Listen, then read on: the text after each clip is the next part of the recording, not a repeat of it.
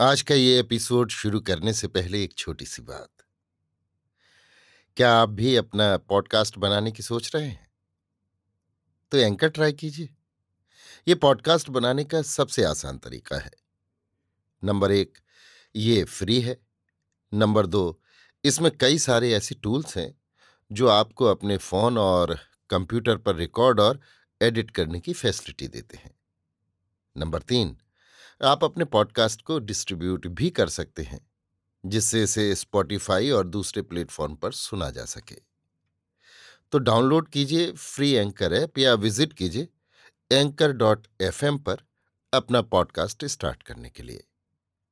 ये तो थी एक छोटी सी जानकारी, और अब शुरू करते हैं एपिसोड का सिलसिला। तो आज के एपिसोड में लीजिए सुनिए आचार्य चतुर्सेन शास्त्री के लिखे उपन्यास, वयम रक्षा मह का उनसठवां भाग, अश्मपुरी का युद्ध, मेरी यानी समीर गोस्वामी की आवाज़ में। लंका द्वीप के पूर्वी अंचल में कुछ अश्मद्वीप पुंज थे। ये द्वीप बहुत छोटे छोटे थे और इनमें से अनेक में मनुष्यों की आबादी नहीं थी। कुछ द्वीप तो ऐसे थे जिनका पता ही नाविकों को न था। पर कुछ ऐसे भी थे, जहाँ जाते हुए अच्छे साहसी नाविक भी डरते थे, क्योंकि ये सभी द्वीप पुंज चुंबक पत्थर के द्वीप थे। इसी से ये सब अश्मद्वीप पुंज के नाम से प्रसिद्ध थे। बहुत कम नाविक वहाँ जाने का साहस कर पाते थे। द्वीपों के पास जाते ही नौकाओं के अंश फलक बिखर जाते थे। इन्हीं द्वीप पुंजों में से एक में अश्मपुरी बसी थी। पहले ये पुरी राक्षसों ही की थी, परंतु प्राचीन काल से उसमें दैत्य दानव ही रहते थे। विद्युत जीव जब कालिकेयों का नेता बना तो उसने पुरी को कुछ समृद्ध बनाया। इस समय अश्मपुरी में बीस सहस्त्र कालिके बस रहे थे और इन सब का नेता विद्युज्जीव ही था। अश्मपुरी समुद्र के जिस अंचल में बसी थी, उसके आसपास का समुद्र बहुत गहरा था और वहाँ समुद्र में जलदानव बहुत थे। उनके भय से भी बहुत कम नाविक वहाँ आने का साहस करते थे। ये जलदानव बड़ा शक्तिशाली प्राणी था। इसकी आकृति विलक्षण और भयानक होती थी। इस जीव के आठ पैर उसके सिर पर होते थे। इन आठ विशाल पैरों के साथ दो रस्सीनुमा मूछें भी होती थीं। इसकी आँखें बड़ी ही भयानक होती थीं। इन जलदैत्यों के आठों पैर बड़े ही मज़बूत और भयानक होते थे। वे इन्हीं से अपना शिकार पकड़ते थे। इनका आकार छह सात गज का होता था। इस जलदैत्य की सभी बातें निराली थीं। ये आगे को न चलकर पीछे की ओर चलता था। ये जंतु उस काल में, जब जहाज़ बिना यंत्र के चलते थे, उनके लिए काल ही माना जाता था। ये जलदानव अपने मज़बूत पाँव से तरणी को जकड़ लेता था और बात की बात में उसका मस्तूल तोड़ डालता था। एक विचित्र बात यह थी कि उसके शरीर में से कस्तूरी के समान सुगंध निकलती थी। ये दैत्य अपनी लंबी भुजाओं में कई कई मनुष्यों को एक बारगी ही लपेट तथा तोते के समान विराट चौंच खोलकर उन सबको एक बारगी निगल जाता था। दूसरी विशेषता इस द्वीप की, वन मनुष्यों की थी। ये एक जाति के गुर्रल्ले ही थे।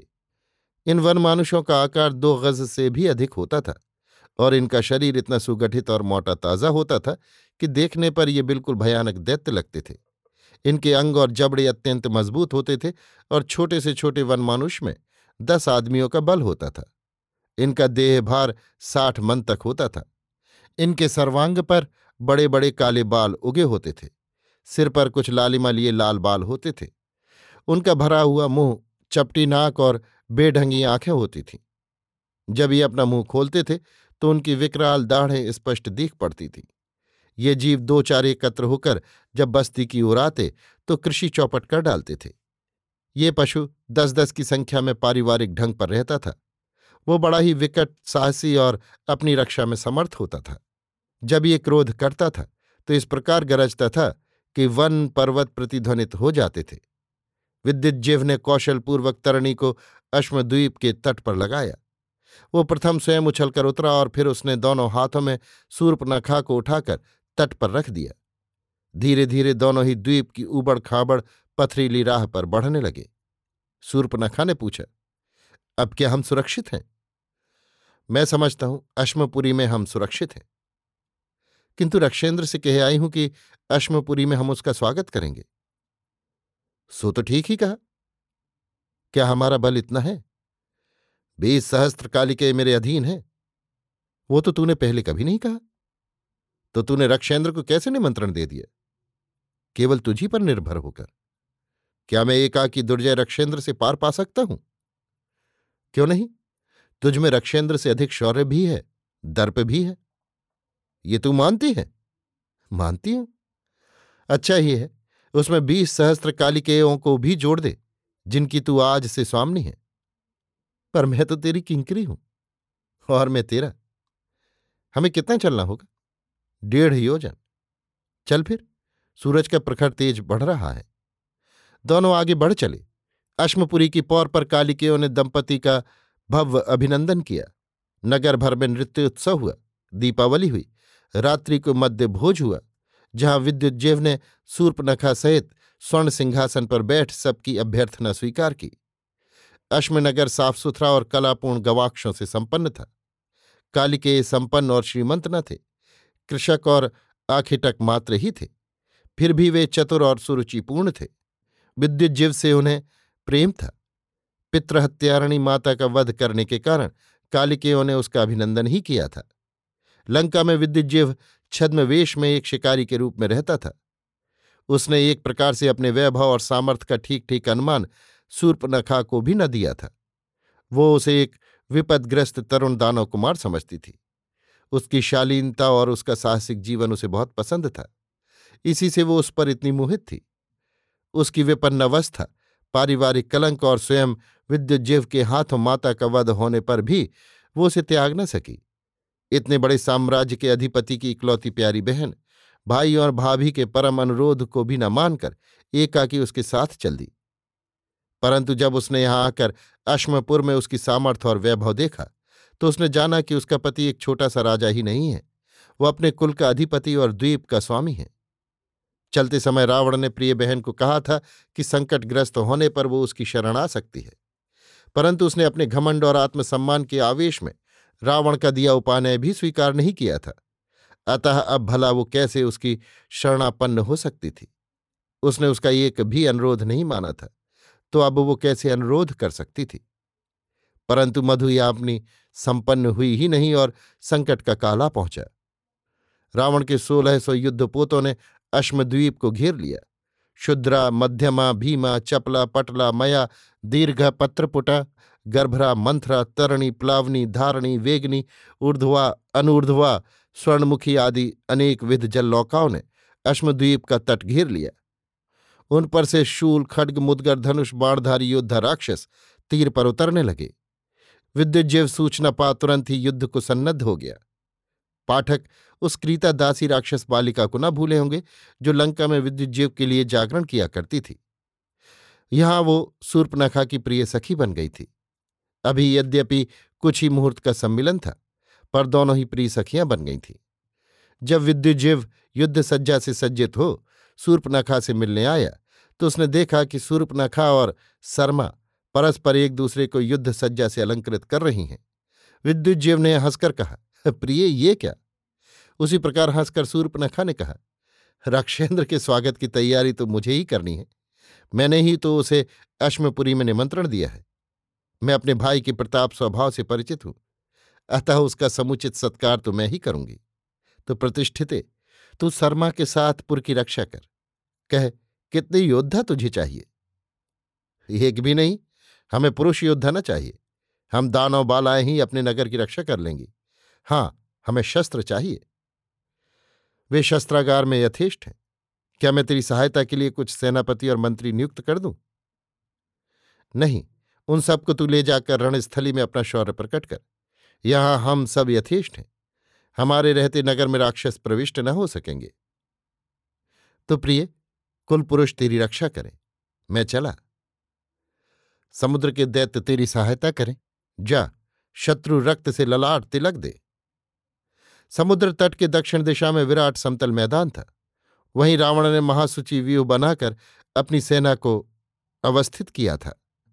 व्यू के प्रांत भाग में उसने सभी मामाओं को नियुक्त कर मध्य में कुंभकर्ण को रखा तथा सेना के पृष्ठभाग की रक्षा स्वयं अपने अधीन की। विद्युज्जेव ने अर्धचक्रव्यूह रचा। मध्य में वो स्वयं रहा तथा प्रांत में कुंजर और सनीथ कालिके सेना नायकों को नियुक्त किया। दोनों ओर से रणवाद्य बजे तथा सेनाएँ जय जयकार का तुमुल नाद करती, शस्त्र चमकाती, परस्पर गुथ गईं। देखते ही देखते बाणों से दिशाएँ व्याप्त हो गईं। शीघ्र योद्धा कट कट कर भूमि पर गिरने लगे। लोथों के ढेर लग गए। योद्धा प्रचार प्रचार कर भटों से जूझने लगे। शस्त्रों की मारकाट, योद्धाओं की ललकार और घायलों की चीतकार से दिशाएँ व्याप्त हो गईं। मध्यान्ह तक तुमुल युद्ध हुआ। धीरे धीरे भटों के कट जाने पर अपनी पराई सेना का भेद मालूम हुआ और लड़ते हुए प्रतिपक्षियों के नाम रावण अपने मंत्रियों से पूछने लगा। इस समय कुंभकर्ण ने विकट पराक्रम ठान रखा था। उसके सम्मुख कोई भट ठहर भी न सकता था। ये देख विद्युत विद्युज्जिव आगे बढ़कर कुंभकर्ण के सम्मुख आया। उसने खड्ग मस्तक पर लगाकर कुंभकर्ण का अभिवादन किया और कहा, हे राक्षसों के ज्येष्ठ, मेरा तुझसे एक अनुरोध है। तो पहले अपना नाम कह, गोत्र बता और फिर प्रयोजन कह। विद्युज्जीव ने कहा, रक्षपति, तेरी बहन का स्वामी विद्युज्जीव कालके हूँ। तो क्या तू शरणागत है? नहीं रक्षेंद्र। मैं रक्ष कुलपति के साथ द्वंद्व युद्ध करने की प्रतिष्ठा चाहता हूँ।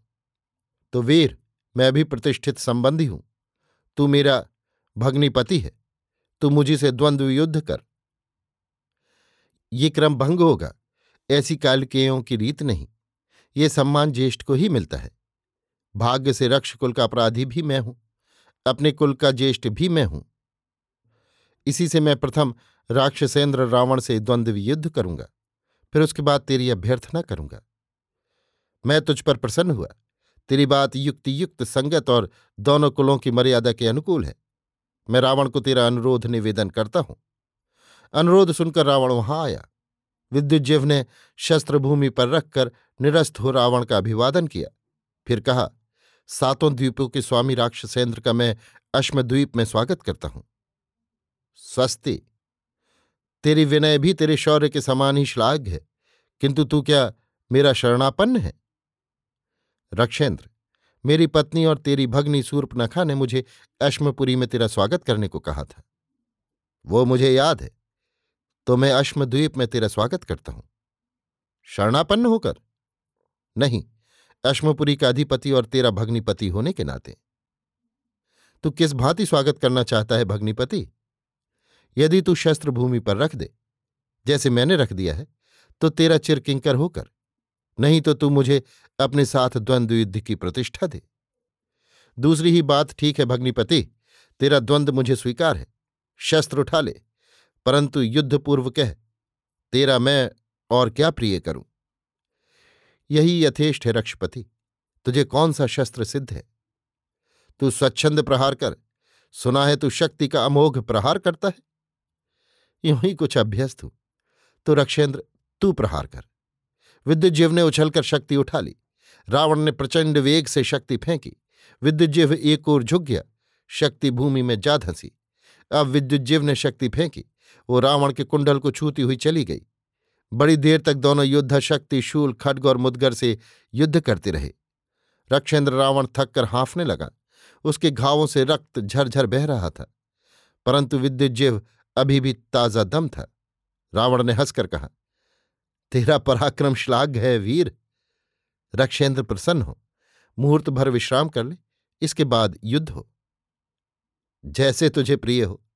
रावण ने अपने हाथ का शस्त्र रख दिया। दोनों पक्ष स्तंभित हो, वो युद्ध देख रहे थे। दोनों अप्रतिहत योद्धा आसपास खड़े श्रम दूर कर रहे थे। रावण ने कहा विद्युजीव तू क्या सूर्पनखा के लिए कुछ संदेश देना चाहता है? केवल यही कि मैं उसे प्यार करता हूँ। क्या उसकी कोई अभिलाषा भी है? यदि रक्षेंद्र का अकेले ही उसे अश्मपुरी में स्वागत करना पड़ा तो उसकी अभिलाषा रक्षेंद्र से अव्यक्त न रहेगी। फिर राक्षस राज रावण, जिसका भाई और ज्येष्ठ है, उसके लिए मुझे क्या चिंता? परंतु अब तो हम सुस्ता चुके। निस्संदेह तो वीर, धनुष ले। रक्षेंद्र यदि दो शरीर रक्षक साथ ले लें तो मुझे आपत्ति न होगी। वाह वीर, ऐसा भी कभी होता है? इसके बाद दोनों वीरों में धनुष बाणों से युद्ध हुआ। अनेक प्रकार से मंत्रपूत बाणों से आकाश छा गया। दोनों वीरों के शरीर में बिंद बिंद कर बाण शरीर का अंगभूषण बनने लगे। उनमें से रक्त की धार बह चली। अंत में रावण ने सात अर्धचंद्र एक बारगी ही धनुष पर चढ़ाकर विद्युजीव के धनुष की डोरी को काट डाला। ये देख राक्षसों की सेना गरज उठी। परंतु इस समय विद्युजीव ने विकट परशु उठा, रावण के सिर पर आघात किया। रावण आघात खाकर नीचे गिर गया। फिर उसने उछलकर अपना परशु संभाला। अपने सिर के चारों ओर घुमाकर रावण ने विद्युजीव पर प्रहार किया। प्रहार खाकर विद्युजीव मूर्छित हो गया। इस पर सब काली के सेनापतियों ने विद्युजीव को शस्त्रों की छां में छिपा लिया। राक्षसों की सेना एक बार फिर कालिकेयों पर टूट पड़ी। विद्युजीव का तरुण सेनापति मित्रहर्ष कालिके विद्युजीव के चरण तल में खड़ा होकर परशु चलाने लगा। परंतु कुंभकर्ण ने उसका पैर पकड़कर उसे एक शिलाखंड पर धर पटका, जिससे उसका भेजा फट गया। अब विकृतदंष्ट और कुंभकर्ण में घनघोर युद्ध हुआ। अंत में कुंभकर्ण ने शक्ति उसके हृदय के आर पार कर दी। तब चक्रवाल, अंकुरी, प्रचंड और निर्घात कालिके सेनानायक एक साथ ही कुंभकर्ण पर टूट पड़े। शस्त्रों की प्रचंड मार ने कुंभकर्ण को विकल कर दिया और वो चक्कर खाता हुआ भूमि पर गिर गया। ये देख कालिकेयों ने विकट हर्षनाद किया। इसी समय विद्युजीव ने मूर्छा भंग होने पर खड्ग हाथ में ले रावण के सम्मुख आकर कहा, रक्षेंद्र, आ, हम अपना अवशिष्ट धर्म पूरा करें। एक बार फिर ये दोनों अप्रतिम योद्धा संग्राम में भिड़ गए। उधर सोमिल और कालकंपन दैत्यों से प्रहस्त और विलंबक राक्षस घनघोर युद्ध कर रहे थे। विद्युजीव पहले भी रावण के परशु का करारा घाव खा चुका था। अब वो बारंबार रुधिर बहने से अशक्त और सुस्त हो गया। कई नए घाव खा गया। रावण ने कहा विद्युज्य शस्त्र रख दे और शरणापन्न हो। रक्षेंद्र, जब शस्त्र धारण में मैं समर्थ न रहूँ, तब तू ही मेरे शस्त्र को ग्रहण करके मुझे सम्मानित करना। इतना कहकर उसने एक विराट वार रावण पर किया। पर रावण ने उछलकर खड्ग का एक जनेऊ हाथ दिया। जिससे विद्युजेव का सिर कटकर भूमि पर जा गिरा। विद्युजेव का कबंध ढाई घड़ी लड़ता रहा। इस पर सब काल के क्रुद्ध हो एक बारगी ही राक्षसों पर टूट पड़े, पर रावण ने युद्ध रोक दिया। उसने कहा, अब युद्ध का कुछ प्रयोजन नहीं रहा। विद्युजीव के सेनापति भयंकर ने कहा, हम भद्र विद्युजीव का शरीर लेकर अश्मपुरी जाते हैं। रक्षेंद्र अश्मपुरी के द्वार पर आए। वहाँ कालिकेयों की रानी सूर्पनखा उनका स्वागत करेंगी। कालिकेय अतिरथी विद्युजीव के शरीर को लेकर लौट गए। उनके पीछे रावण निरस्त्र हो, मंत्रियों सहित अश्मपुरी को चला। उसके पीछे सब राक्षस सैन्य शस्त्र नीचे किए हुए। अश्मपुरी में विद्युजीव की चिता नगर के बाहर रची गई और सूर्पनखा ने चितारोहण की तैयारी की। सब कालिके निराहार रह समुद्र स्नान कर चिता की परिक्रमा कर नीरव खड़े हो गए। तभी कालकेयों की रानी सद्या विधवा सूर्पनखा श्रृंगारित हो चितारोहण के लिए आई। पहले उसने पति सहित चिता की परिक्रमा की, फिर उसने रावण के निकट आकर कहा, स्वागत भाई, अश्मपुरी में तेरा स्वागत है, परंतु तू मुझे क्षमा कर रक्षेंद्र, मैं अधिक विलंब नहीं कर सकती, तेरा कल्याण हो। रावण की आँखों में आँसू भर आए। उसने कहा, बहन, ये तू क्या कहती है? मैं तुझे लंका ले जाने के लिए यहाँ आया हूँ। परंतु वीर, मेरा पथ तुझे मालूम है। तूने अपनी मर्यादा रखी, कुल मर्यादा राजमर्यादा। मैंने अपनी मर्यादा रखी। स्त्री मर्यादा के लिए वहाँ जा रही हूँ। अज्ञात लोक में। भाई रक्षेंद्र, तू महाप्रतापी सत्व है। तेरे अनुग्रह से मैंने केवल एक रात का सुहाग भोग लिया। मैंने दोनों कुलों को धन्य कर दिया। तेरे रक्ष कुल को भी और अपने कालिके कुल को भी। अब तेरी मेरी राहें दो हैं। तू अपनी राह जा और मैं अपनी। ये ना होगा बहन, तुझे हम सभी भाइयों ने अपनी नेत्र ज्योति समझा। कुल मर्यादा का पालन न करने से कुल क्षय होता है। इसी से मुझे यहाँ आना पड़ा। पर विद्युजीव सुप्रतिष्ठित है। उसके साथ विवाह करके तूने रक्ष कुल कलंकित नहीं किया। मैं संतुष्ट हूँ, पर खेद है विद्युजीव ने मुझसे तुझे नहीं मांगा। अब तो बहन, जो होना था सो हो गया। अब तो ये भयंकर इरादा त्याग, शोक को भी मन से निकाल बाहर कर। भस्महंतम शरीरम। परंतु चितारोहण राक्षसों की भी कुल मर्यादा है और दानवों की भी। फिर मैं तो प्रिय के बिना नहीं रह सकती। जब मैंने उसके लिए तुम रक्षेंद्र को और लंका के वैभव को भी त्याग दिया, तब तूने क्या ये नहीं जाना कि मैंने उसकी अपेक्षा विश्व को भी तुच्छ मान लिया है? मैंने जान लिया बहन, इसी से तुझे रोका नहीं, पर तूने भी तो जान लिया था कि मुझे आना होगा। तूने मुझे अश्मपुरी में आमंत्रित किया था। अब जिसका मुझे भय था वही हो गया। अब तू भी धर्म का अनुसरण कर। उदीर्ष नार्य भी जीवलोकम गता सुमेतमुपशेष ही। परंतु अजम ददातो न वियोशतः नहीं नहीं, जीवंत प्राण समूह भिलक्ष आगच्छ। रावण ने आगे बढ़कर प्रिय बहन का हाथ पकड़ लिया।